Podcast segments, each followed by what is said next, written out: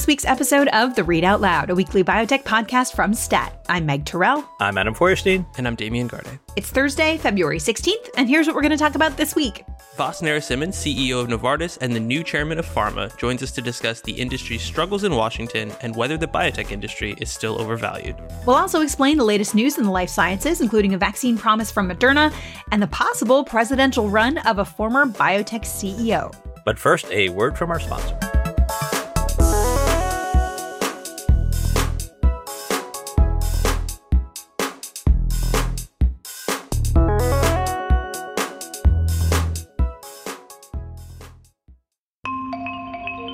Attention healthcare innovators and biotech enthusiasts. Are you ready to explore the intersection of medicine, biology, and technology? Then mark your calendars for the STAT Breakthrough Summit this spring in San Francisco. This event brings together leaders across the industry to discuss how to unlock the full potential of this exciting new era in medicine.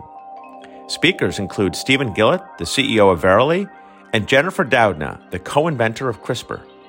These experts will share their insights on how technology and innovation are transforming healthcare for the benefit of patients.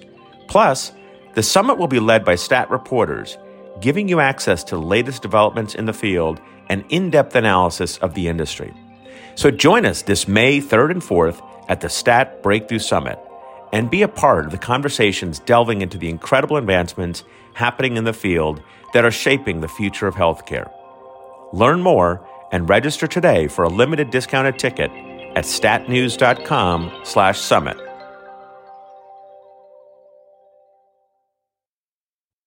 So, leading off this week with some interesting news from Moderna, which of course markets one of the approved COVID 19 vaccines in the United States, and which had said in the past, much like Pfizer, another marketer of such vaccines, that it would raise the price somewhat considerably of each dose of its COVID 19 vaccine once those vaccines stop being distributed for free by the government and move on into commercial insurance. Now, the news is Moderna said they are committed to ensuring that anyone who, anyone in the United States who wants a booster dose of its vaccine can get it without paying any money out of pocket. And the details there basically are that they will institute one of the drug industry's familiar patient assistance programs, such that people who are uninsured or underinsured can get their doses for free by, you know, Moderna moving money around so as to cover them. But what it didn't really make clear is how the company would ensure that the everybody else who's on commercial insurance would also pay zero dollars out of pocket. Meg, what did you make of the the announcement? Well, it kind of came out of nowhere. It just landed in my inbox, um, and then I realized because another thing landed in my inbox from Senator Bernie Sanders' press office, uh, touting that Moderna CEO Stéphane Bancel had agreed to appear uh, and testify in a hearing, sort of hilariously titled. Taxpayers paid billions for it, so why would Moderna consider quadrupling the price of the COVID vaccine? I think we're in the new era of, of Bernie Sanders helming the Senate Help Committee, and this is going to be very um, interesting to watch. Um, so I wonder actually if Stéphane Bancel is going to DC in person. This is a, um, a hearing that's happening on March 22nd, or if this is going to be virtual because when these things happen virtually, it's much less uncomfortable for the CEOs, it seems like, because they're not always on camera. Um, but I do think it's interesting that Bancel accepted this invitation to testify. It clearly shows that he thinks they are in the right here and they're doing, you know, the right stuff and that he can stand up to the berating he's inevitably going to get from Bernie Sanders. Um, you know, this was presented as sort of Moderna making an about face after pressure from Bernie Sanders. And I don't know what happened behind the scenes at Moderna, um, but it didn't necessarily seem that way to me. It seems like a fairly standard uh, thing for a company to do to a have a patient assistance program for people who are uninsured or underinsured. Uh, from the insurance standpoint, you know this is something that Pfizer CEO Albert Bourla has been out there on as well, actually saying that there are provisions in the Inflation Reduction Act that would uh, take away any copays that insured people have, including for COVID vaccines. Um, I don't know the ins and outs of that, and because it doesn't seem like this is something that people are accepting concretely, uh, I do need to understand that better, but perhaps that is something that uh, would explain why people with insurance would not have a copay. I was confused by this because from what I understand it, and you know, I think we're, you know, anyone who has private insurance, even probably through their employer. I mean, a lot of vaccines, including let's say, like probably the flu vaccine is probably what we're most familiar with, are are offered for free. It's part of your your insurance coverage, and you don't you don't pay copay, you don't pay for the vaccine. So my impression was that COVID vaccines would be covered similarly. Is that not correct? Anyone anyone have an idea about that? I think it I think it's probably similar. Um, and I don't think that there's some massive change. It's not like Moderna saying, "Okay, no, we're not quadrupling the price anymore." Like they're probably still increasing the the list price of these vaccines. Um, and insurance will cover them. So there's still a higher cost to the system. Um, but you know, the the actual cost to uh, people who want to get the vaccines, they are saying should still be nothing. so I guess we'll see how this plays out. And on March 22nd, we will see Stéphane Bancel and Bernie Sanders head to head. I will. We'll, it'll be particularly fun to to listen to Stéphane Bancel speak to Bernie Sanders, just given their uh, differing accents. Let's keep it, you know, put it that way. Yeah, two yeah. two mellifluous speakers of the English language. I would say, if in fact Moderna's statement is related to Bancel's coming appearance uh, at this hearing, then I was wrong. We we spoke on this podcast before about what a Sanders-led Senate Help Committee might mean and whether it would lead to you know anything meaningful. And I said certainly no legislation and probably nothing meaningful at all, but maybe some entertaining committee hearings. But if you know this hearing is happening and if Moderna made this pledge, which maybe they were going to make otherwise, it does suggest that. I mean, this being the first salvo, I think of Sanders running the help committee and maybe not the this probably won't be the last pharmaceutical CEO who is called before them for something conceivably theatrical. So, you know, this could be an interesting interesting period of time. Okay, so we have a great interview to get to with Vas Narasimhan. Uh, so we want to leave lots of room for that. So we're going to do a lightning round of a few other important topics uh, of biotech news this week. Starting with, and do it quickly, Adam, Biogen earnings.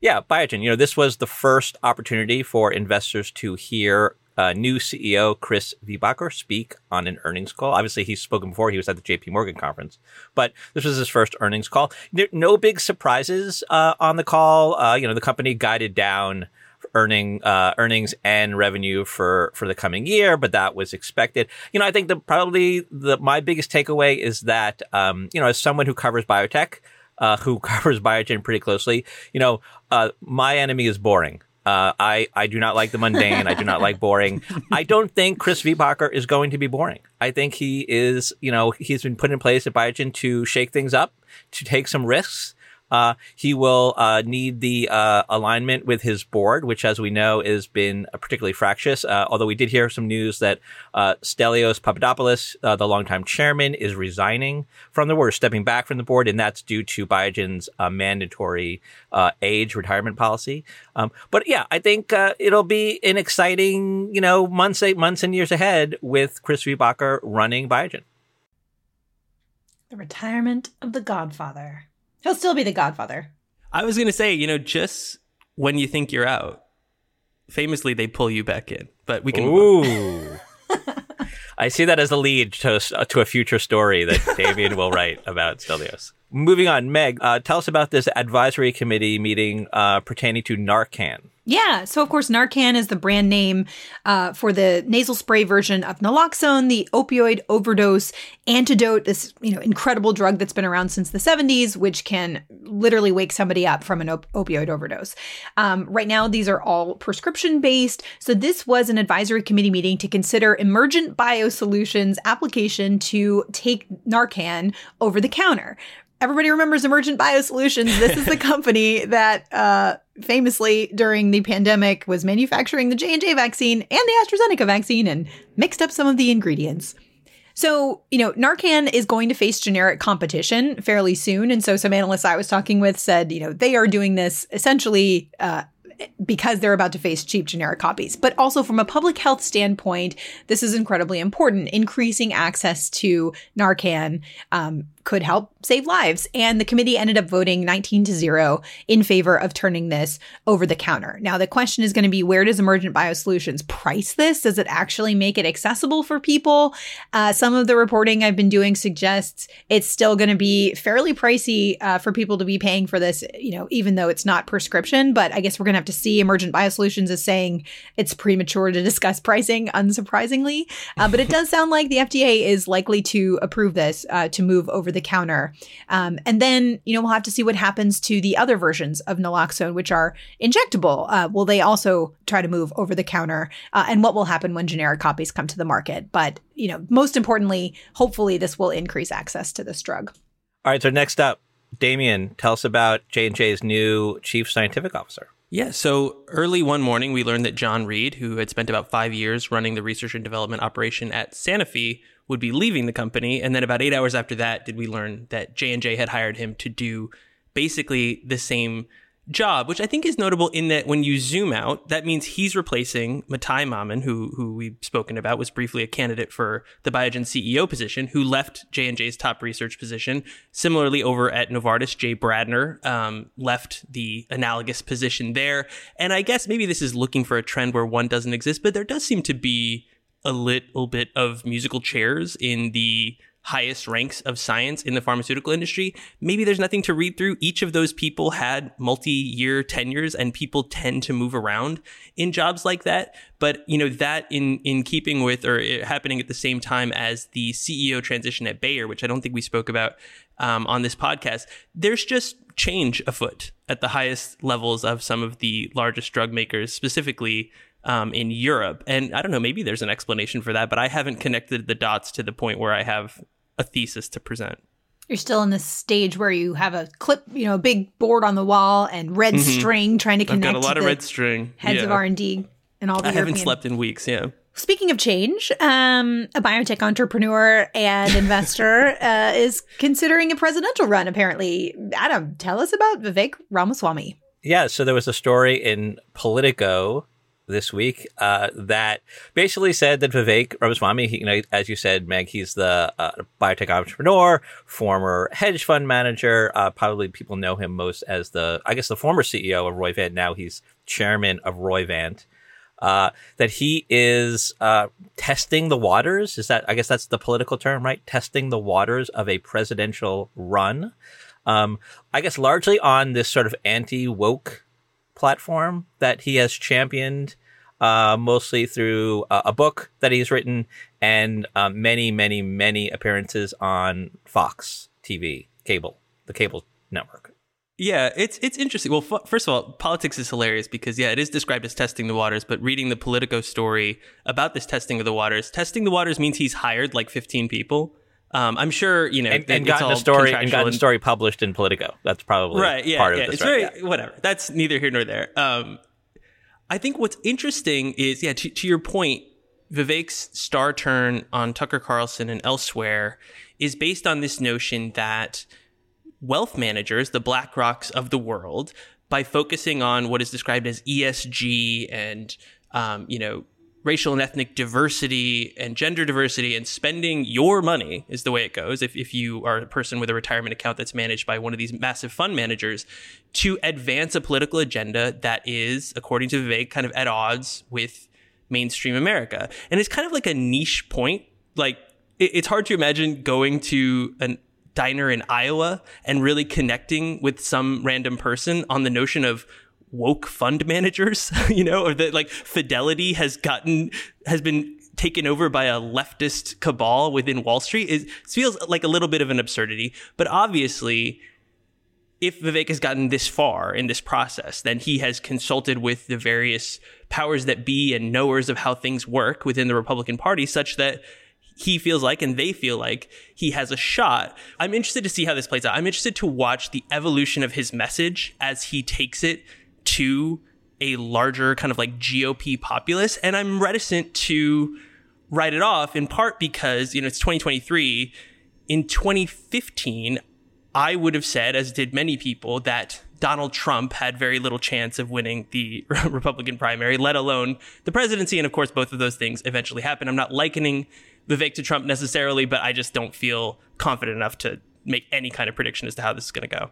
I think that is a point that was also made by activist investor Bill Ackman, who threw his support behind Vivek on Twitter this week. Um, I'll also note uh, Maxim Jacobs on Twitter uh, suggested, like Nikki Haley, I think he is running for a cabinet position. Which cabinet position do you think Vivek would be suited for? Or at least might be put into? Well, I thought, see, I thought Bill Ackman was throwing his support behind Vivek because maybe Bill wants to be Treasury Secretary or Fed Chair, but maybe that's running for actually, a cabinet position. Right. Maybe that's actually Vivek's. Maybe he wants to be Fed Chair. So, you know, we'll see. I, my, I mean, my feeling, getting back to Damian's point, is like I, I feel like Vivek has tried to kind of wrap this sort of anti wokeness in kind of a an intellectual wrapper. You know, kind of make it sound more academic than sort of the red meat uh, topic issue that it really is. And and Ron DeSantis from Florida has kind of grabbed hold of that too. So like, are there going to be these two competing anti woke presidential candidates out there? I also kind of look ahead and say like, if if he does sort of become a credible candidate, you know, you can kind of see uh, opponents and opposition research out there that is starting will will examine Vivek's record as a hedge fund manager and, you know, invariably someone will find some cancer drug stock that he shorted when he when he was at his hedge fund.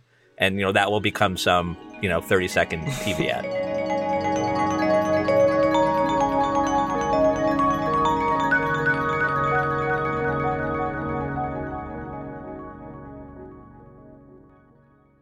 Last week, there was a change at the top of PhRMA, or the Pharmaceutical Research and Manufacturers of America, which is, of course, the trade group representing the drug industry. Novartis CEO Vas Narasimhan became the chair of the board of directors. Vas has been CEO of Novartis since 2018, and he recently revealed uh, to me at the JP Morgan Healthcare Conference that he is a regular listener of the Read Out Loud. So, of course, we wanted to invite him on. Vas, welcome to the podcast. Hey, Meg, great to be here. Great to be here with you, uh, Adam and Damian. Huge fan of the podcast, so really excited to, to speak with you all. So let's start with the role you've just taken for PhRMA, a group that spends about $30 million a year in lobbying. What are the issues that you are most focused on there? Three main issues, uh, Adam. First, you know, when you think about the IRA, trying to get adjustments to the IRA that we think would be more pro innovation and really ensuring the right medicines get to the Medicare patient population. In particular, we believe that the nine years of protection before price controls take hold in the small molecule space is simply too short to really allow us to do the indication expansions, focus in rare diseases, uh, also to ensure oncology and cardiovascular medicines really reach the patients that, that need it. So that's one big focus. Second is PBM reform.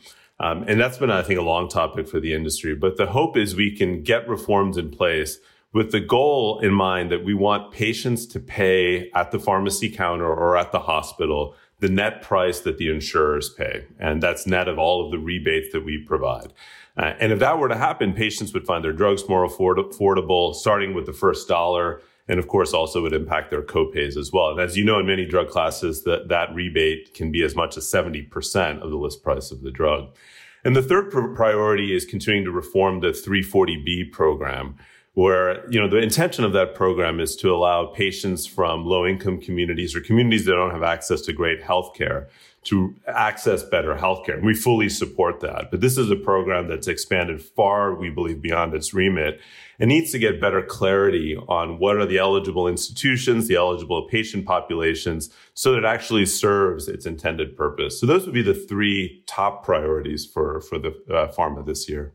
So the legislation you're referring to is, of course, the Inflation Reduction Act, um, which which passed and carried these provisions that affect uh, the drug industry, as you described the passage of that bill and its signing into law was perceived, I think, as, as a pretty massive defeat and a failure for pharma in terms of advocating for itself. Those are my words and not yours. But I'm curious, you know, with that in such recent past, moving forward, I don't know, is there is there a process of of evaluating what went wrong from the pharma side such that this happened in the first place when setting in motion the, the stuff that you just described? I think it's an important point, Damian. We we've had that discussion at the board level to really see what are the learnings we can take away. And I think that the biggest learning is we need to be more proactive as an industry in offering solutions to the clearly the challenges that constituents are putting forward to policymakers. And I think if we can get sharper at that, do better at that, hopefully we can get better policy uh, in place. I think it's important to note with the Inflation Reduction Act, there's some really good things that, that happen. I think that the out of pocket cap for patients in Medicare and the smoothing that's happened is going to allow patients to afford their medicines in, in an effective way. And I think that was a real success of the legislation. But I think when you look at some of the damaging provisions, like the price setting after nine years in small molecules, that will have a big impact on what is really about 60% of the drugs this industry generates um, and many of those drugs targeting the elderly population. So I think we got to get sharper at, at offering good solutions in the future.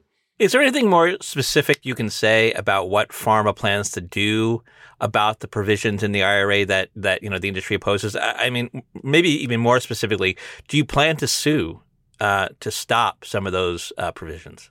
Well, I think there's going to be a couple of steps in this whole process. First, you know, Medicare, and I think many of the companies have had the opportunity, and Medicare has been very open to feedback from pharma and the industry on the various provisions, is going to put forward draft guidance on how they're planning to implement how they select drugs, how they then think about to negotiate the price setting provision across nine different parameters, and how they'll actually implement the, the rebates. And I think once those come out, we'll have the opportunity to comment and certainly, I think if the industry perceives that these aren't sensible, we'll have to look at what, what actions we can take. And I think that's, it's still early days to really determine that. I think longer term, we'd want to look at legislative, uh, you know, fixes to the provisions around nine years for small molecules. I think that'll take time, though. I mean, realistically, given where Congress is right now, um, we have to see if there's really any vehicle or any opportunity to, to shift that. Because if you think about the, the impact that's going to have, if you are going to develop a new oncology medicine, which you have to do multiple life cycle managements, and you, you know this well. If you think about rare diseases where we stack multiple indications over time, if you think about small molecule cardiovascular drugs where it takes time for these drugs to get taken up, I mean, nine years is a very short window to make significant investments to actually get those returns back. So I think it will harm innovation in that in that part of the ecosystem over time. So you mentioned that nine-year provision really affecting sort of drug development decisions. Um, maybe uh, sort of uh, segueing into our conversation about Novartis as well. Um, are you guys making decisions about you know not developing drugs in certain ways for certain indications because of that provision? Yes. I mean, I think it's having an impact on how we look at new, I would say new development programs. Of course, in-flight development programs, we, we continue forward. But I, I, think when you think about, let's say, let's take a case study. If you have an oncology medicine where you know that it's predominantly for the elderly and you're going to have to step through a late line therapy to an earlier line to the adjuvant to fully capture the opportunity and make the investment make sense. And then you look at only a nine year runway to do that. That's actually very challenging. And then, of course, there's the debate. Could you hold back, wait? But then I think you get into an ethical conundrum of can you develop a medicine and then not make it available as each indication's data set comes through. So that makes you, and when you have multiple opportunities of where you invest, invest your resources to develop new drugs, then of course you have to make those trade offs. So it is having, I think, a tangible impact on the decisions we're taking. So you just crossed your fifth anniversary as CEO. You know, when you started, I think the narrative around Novartis was, you know, was facing some patent expirations and had big decisions to make about its eye care and generics business. Now, cue to the present, and you've been describing Novartis as, quote, the next pure play innovation medicines company. What does that mean exactly, and what has changed about Novartis since when you took over the company as CEO? Yeah, thanks. Ed. When you look at this company, it's a, I mean, a 250 year old company. It started in the dye making industry, went to chemicals, and then slowly evolved into a, a a healthcare conglomerate when Novartis in its current form was created in 1996. I mean, we had one point eight divisions, including areas like animal health, Gerber baby food, of course, as you mentioned, Alcon, Sandoz consumer health, a vaccines division, which I was heavily involved in. I think what we see today is given how fast science is evolving, technology is evolving, you have to be f- focused in one sector of healthcare and then even focus within therapeutic areas if you want to be competitive. So over the last five years, we've done about $100 billion of transactions to exit consumer health, eye care devices, our planned spin of Sandoz, also some of the investments we had, such as our stake in Roche, and really say, look, we're going to be pure play innovative medicines. Our what we believe is differentiating about our approach is we focus on uh, certain therapeutic areas where there isn't a lot of investment, like cardiovascular disease, but also therapeutic areas like oncology, immunology, neuroscience, where there's a lot of investment, and then focus on these new technology platforms where we're one of the leaders in gene therapies, siRNAs, radioligand therapies, cell therapies, areas where we think medicine is going to head over the next 15 years. And if we can focus and do that well, that will be the way we create value to society and our and our shareholders. But that's a very different view. And I think many companies in our sector now are heading down that line of moving from a you know really broad conglomerate to focusing more and more on innovative medicines.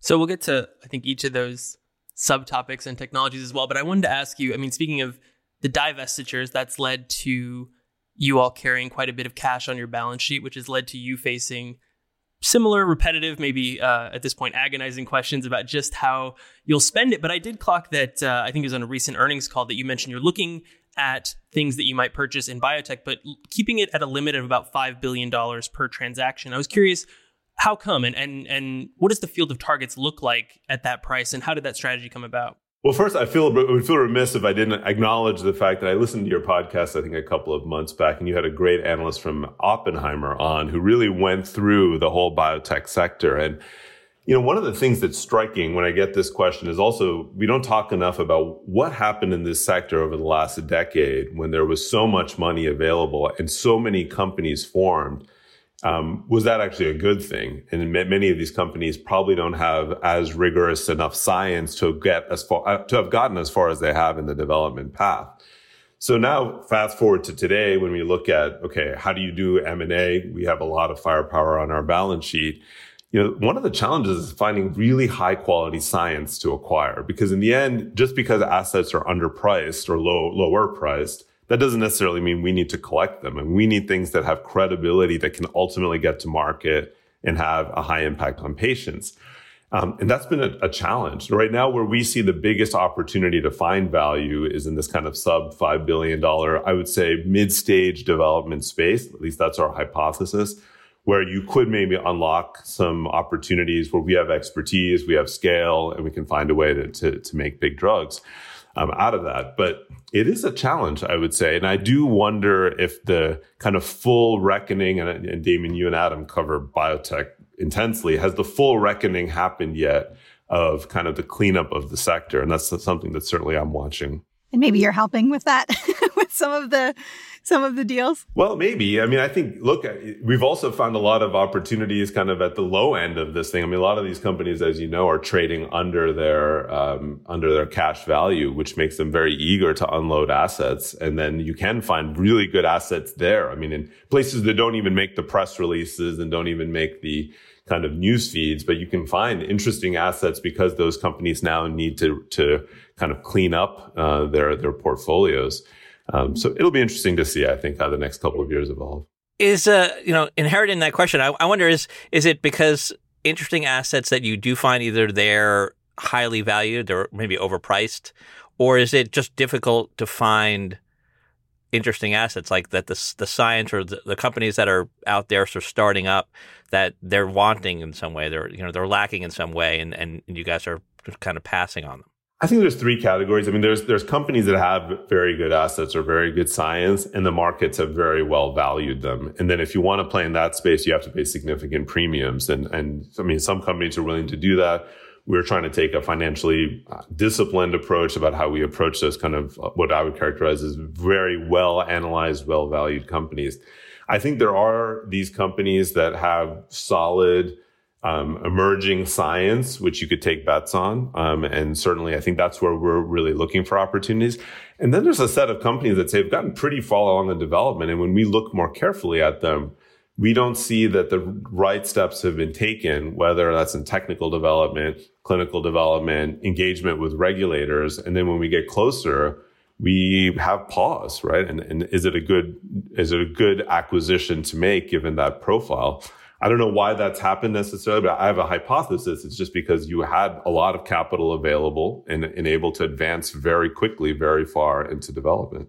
So I think the analyst you're referring to is probably Jared Holz, but I thought you were going to mention uh, that we talked about Ronnie Gal, who you, You guys did, hired, did. yeah, as your um, chief strategy and growth officer last year. And of course, we were really sad that he was leaving the analyst community because he really is kind of a different personality. So, how is Ronnie doing at Novartis, and you know what what is he doing, and how is he helping with your strategy?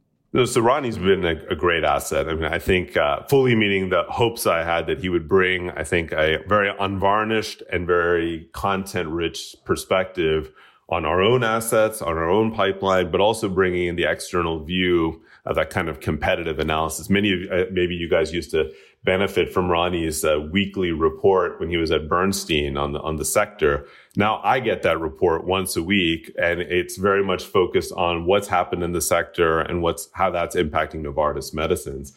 Um, and so he's having a great impact. I think he's uh, he's settling in well. Of course, there's a transition into the, the corporate world, but uh, I'm doing my best to protect him as best I can from uh, not being able to. I want him to be able to say what he thinks and and really feel like he can give us the unvarnished truth. So drilling down a little bit, you mentioned uh, you know that Novartis is really among the sectors that you've really chosen to specialize in are cell and gene therapy. And it seems like, you know, even zooming out from Novartis, that the next couple years are likely to be pivotal years in the business of gene therapy with multiple approvals and launches of medicines anticipated in sickle cell disease, hemophilia, uh, where patients have other treatment options. And so it seems like it's kind of a proving ground for how this technology can really make a mark um, in those therapeutic areas. So just curious for your thoughts on, you know, the challenges to date and the outlook when it comes to pricing and getting reimbursement and, and really securing patient access for some of these one-time medicines.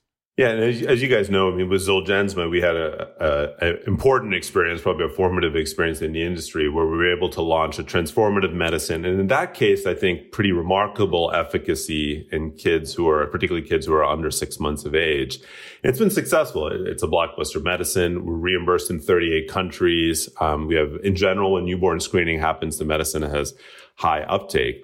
And then what happened, at least in, I think in the sector and also in our own experiences, it became a lot harder to find a good match between a gene therapy, a disease, the right vector, the right construct.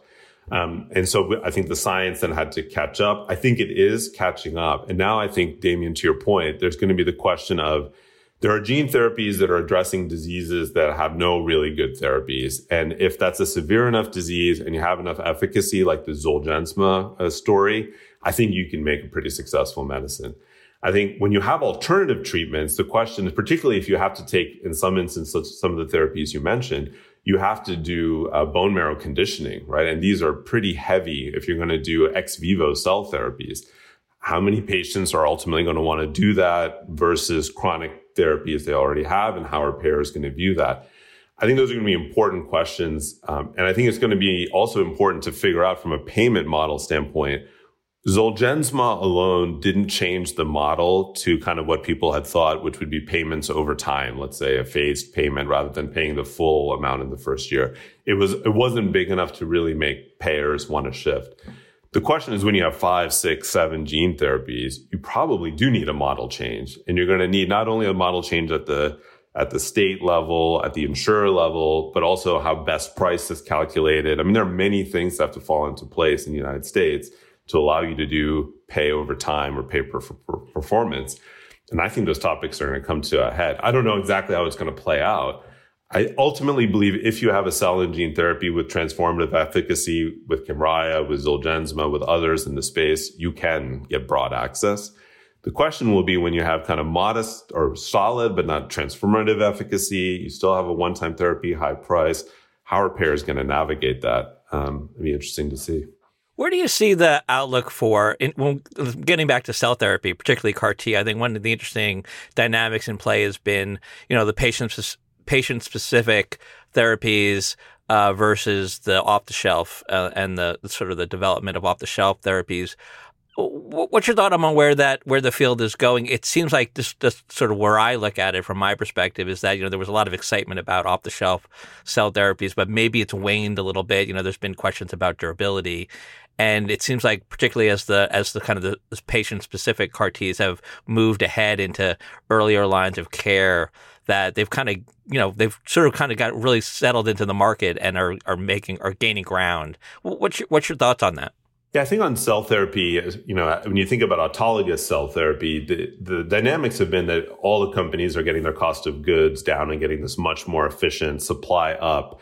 So, um, and I think we, we're and others are working on what we call rapid CAR Ts. We call ours T charge, but others have them as well, which are trying to reduce COGS even further, increase capacity more.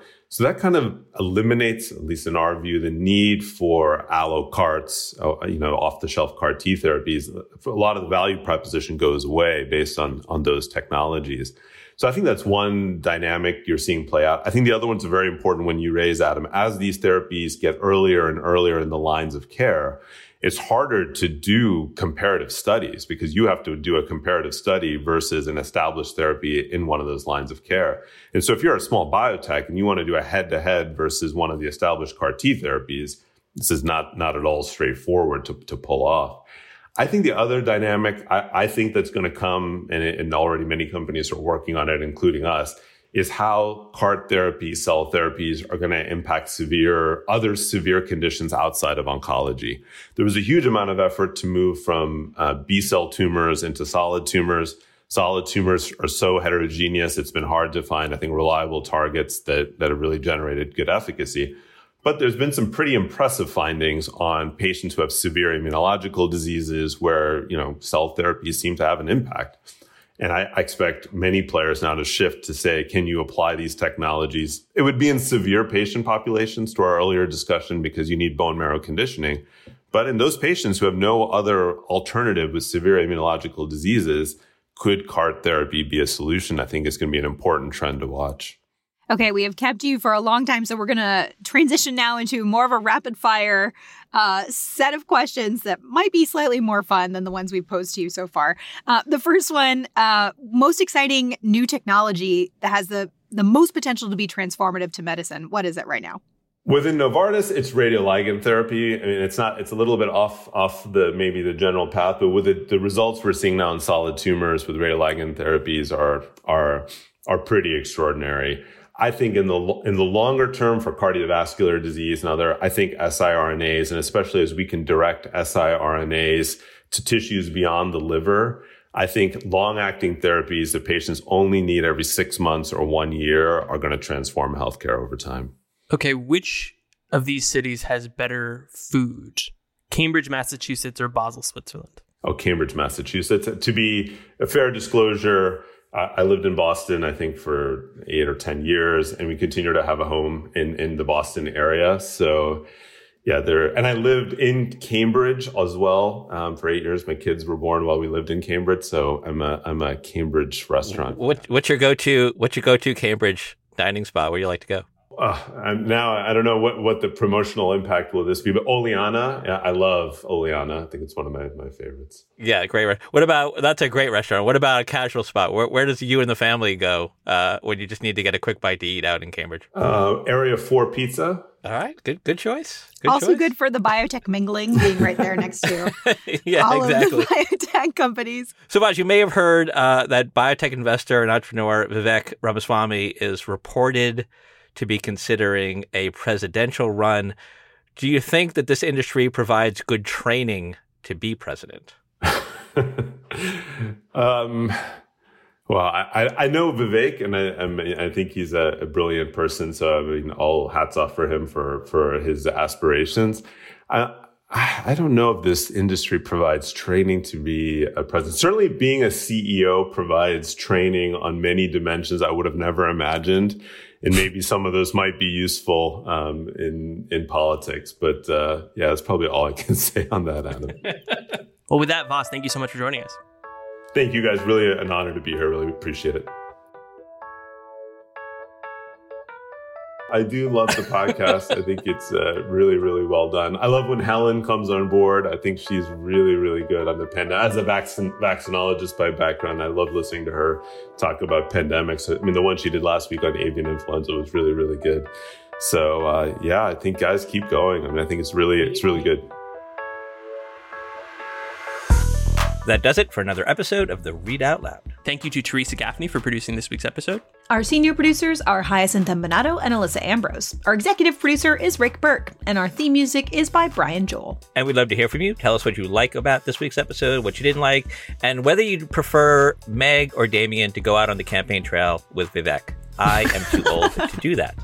You can do all that by sending us an email at readoutloud at statnews.com.